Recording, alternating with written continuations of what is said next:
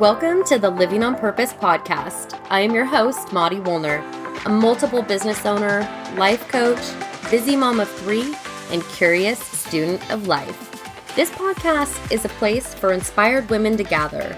Each week, I will share personal stories, quick inspo, strategies that you can implement right away, and engage in real conversations with badass women who have made the conscious decision to live a life on purpose one that they have intentionally designed and that they now demand. No more allowing our lives to be defined by everyone else. No more putting ourselves on the back burner. No more living in a state of default and never going after our goals or our dreams. We are going to live our best lives on our terms. Living on purpose is our goal, and we're going to get after it starting right now.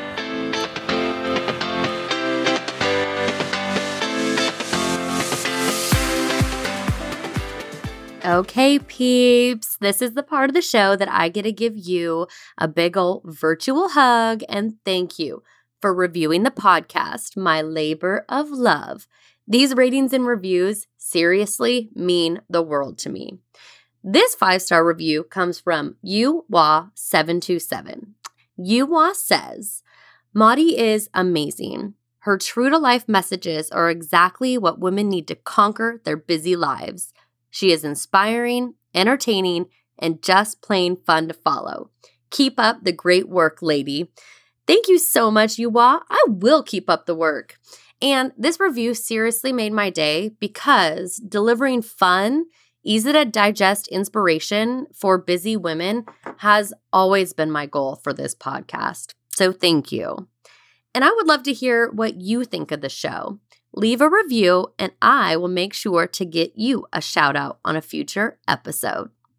Welcome to episode 14 of the Living on Purpose podcast. You are tuning into a solo episode. You just get me, Maudie Woolner, your host, and a little bit of inspo.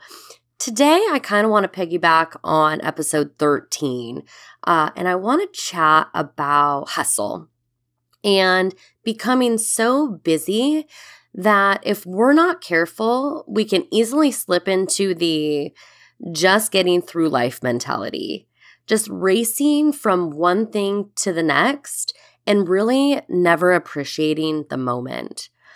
Oprah says in the intro to every single one of her podcasts that she believes one of the most valuable gifts you can give yourself is time.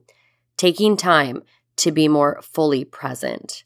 So let's chat today about being present and also being busy and how we can combat busy with present. I really believe that we can have both. So, a couple weeks ago, I found myself um, getting ready to go down to San Diego, one of my favorite cities in the whole world, for a retreat a workshop, a business mastery um, four day event. And I found myself not wanting to go, which is not like me. Uh, here's why. Here's what was going on. I had been coming off uh, four crazy back to back weekends of travel. I had flown every single weekend the four prior weekends to soccer and to football and to this, that, and the other. And I was feeling completely exhausted, exhausted from all that travel. And then on top of that, exhausted from a long week right before this trip. And I know that retreats and I know what growth minded workshops do to me. And for me, they're not usually relaxing. Usually, I'm I get all sorts of pumped up being around inspired and motivated people. Usually, my head starts spinning with all of the content, all of the new ideas and the prospects, where I could possibly take my businesses. And I'm usually, I found myself on, you know, when you have to turn yourself on when you are meeting new people and making new connections. And I felt that usually I uh, have to turn myself on during retreats like this. And usually I leave those types of events completely and utterly exhausted. And I knew in my body that I could not handle another busy weekend. Um, and the reason I knew that is because with the help of therapy and mindfulness work and meditation, I really have learned to tune in to when I feel my anxiety starting to creep in. I could really feel it in my body. And as I was getting ready for this event, I noticed it starting to bubble up, which was a huge bummer because, like I said, San Diego is my favorite place. I love retreats. I love surrounding myself with like minded people, especially women who are successful and motivated. And honestly, I found myself dreading the trip. So I actually dug out my excerpts from my journal because I wanted to just let you know how I was feeling. And so the night before, I wrote, I leave for San Diego tomorrow and trying not to stress about being gone while Tom, my husband, is also gone. I just feel busy and really want to calm, center, and be peaceful and not rushed or stressed. And so I wrote that the day before we left. And then on the plane to San Diego, I thought, okay, here are my options. I can do what I usually do at these types of events, or I can set some intentions and I can be very, very um, forward thinking with how I come at this event. So here's what I wrote uh, on the plane the next day. On the plane to San Diego, feeling better about the trip. I plan to go on a nice long run when I get there and clear my head. I want to listen to a podcast, get calm, centered, motivated for the retreat. My intentions book a facial, exercise, eat well, laugh, have in depth conversations, sleep, relax, absorb good information, hydrate, get intentional about 2020 and what I plan and what I will host. So, even though my intentions sound like a laundry list of things I wanted to accomplish, I kept writing calm and centered. I wanted to feel calm and centered. And so, here is how I did that during this workshop, during this hectic, fun, and busy retreat. Uh, I really was intentional about my morning practice. I made time, I made at least an hour and a half additional time every single morning to do a couple things. I made sure to exercise every morning, even if it was just a nice leisurely walk. I just wanted to make sure that I was moving my body because I knew that I'd be sitting for hours on end in this retreat. I meditated on the beach. I read uh, what book was I reading? Uh, was reading it's right here, Marie Forleo's Everything is Figure Outable book. And I journaled. And what I did is I journaled my intention for the day. I also made sure to eat a bunch of healthy food and to drink tons and tons of water. I made sure to get like nine hours of sleep each and every night. And each morning during my meditation, I focused um, on doing a whole body scan, really to find out how I was really feeling, not just up in my head, not just in my brain, which was doing all of the work during this retreat, but really to tap into where I was feeling tightness and stress in my body so that I could release that and I can stretch that out.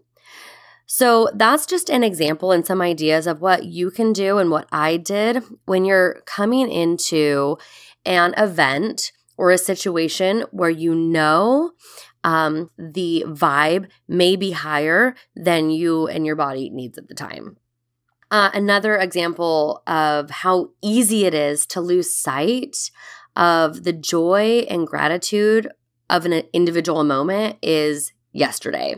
Yesterday, we, my family, had so many things piled on our plate that it was, it would have been very, very easy to hustle our way through the day without feeling the joy and the gratitude for the individual moments. So, what our day looked like yesterday was Xavier had a soccer game in the morning, and then we ran home because it's homecoming and Aiden and his beautiful girlfriend got all dressed up and we needed to take well we didn't need to.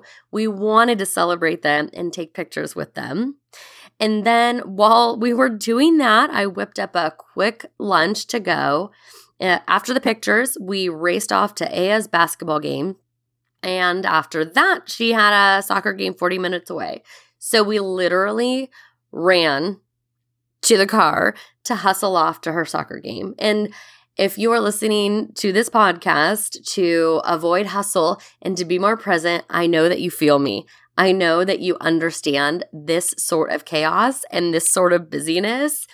And uh, so I know that you understand that it would have been so easy for me to miss the moments. There were so many amazing moments, like Xavier f- scoring his first soccer goal. Um, like Aya rocking it on the basketball court, and she just was like the assist queen. It would have been so easy for me to miss all of that because I was feeling stressed out and worried about making it to whatever we had going on next. It would have been natural for me to kind of just start looking forward to getting through each and everything. It would be um, normal to be kind of looking forward to my glass of wine at the end of the night. But when when we start to take that mentality, we lose the opportunity to be present. And, you know, if we're going to be completely real, the present moment, this one, the one right now is the only one that matters. So, what are a couple other tips that we can use to become more mindful and present? I have a couple for you. Number one is to set your intentions in advance. So, just like I did for my trip to San Diego, set your intentions for anything, even just, um, it can be anything. It can be uh, a drive. What are your intentions for the drive? What are your intentions for your day? What are your intentions for your work? Um, and as you set your intentions in advance, I challenge you to answer some questions like, how do you want to show up? How do you want to feel? And how do you want those in your presence to feel as well? So, number one tip is to set your intentions in advance. Number two tip to stay more mindful and present is to practice gratitude in the moment. Whether you say it out loud to a family member that you're grateful for X, Y, or Z, or you just say it in your mind, practicing gratitude locks you in the moment. It it brings you back to where you are right now and it puts a little well, for me, it puts a little smile on my face to practice gratitude in the moment. Uh, number three is when I find myself um, thinking of something other than being in the moment, I like to stand up and move around. I like to get my mod- my body moving and my blood flowing especially when it comes to kids and sports. I love to stand up and walk the sidelines and just take a stretch and get back into my body as opposed to always just up in my mind. Number four tip that might be um, the best one is to stay off of social.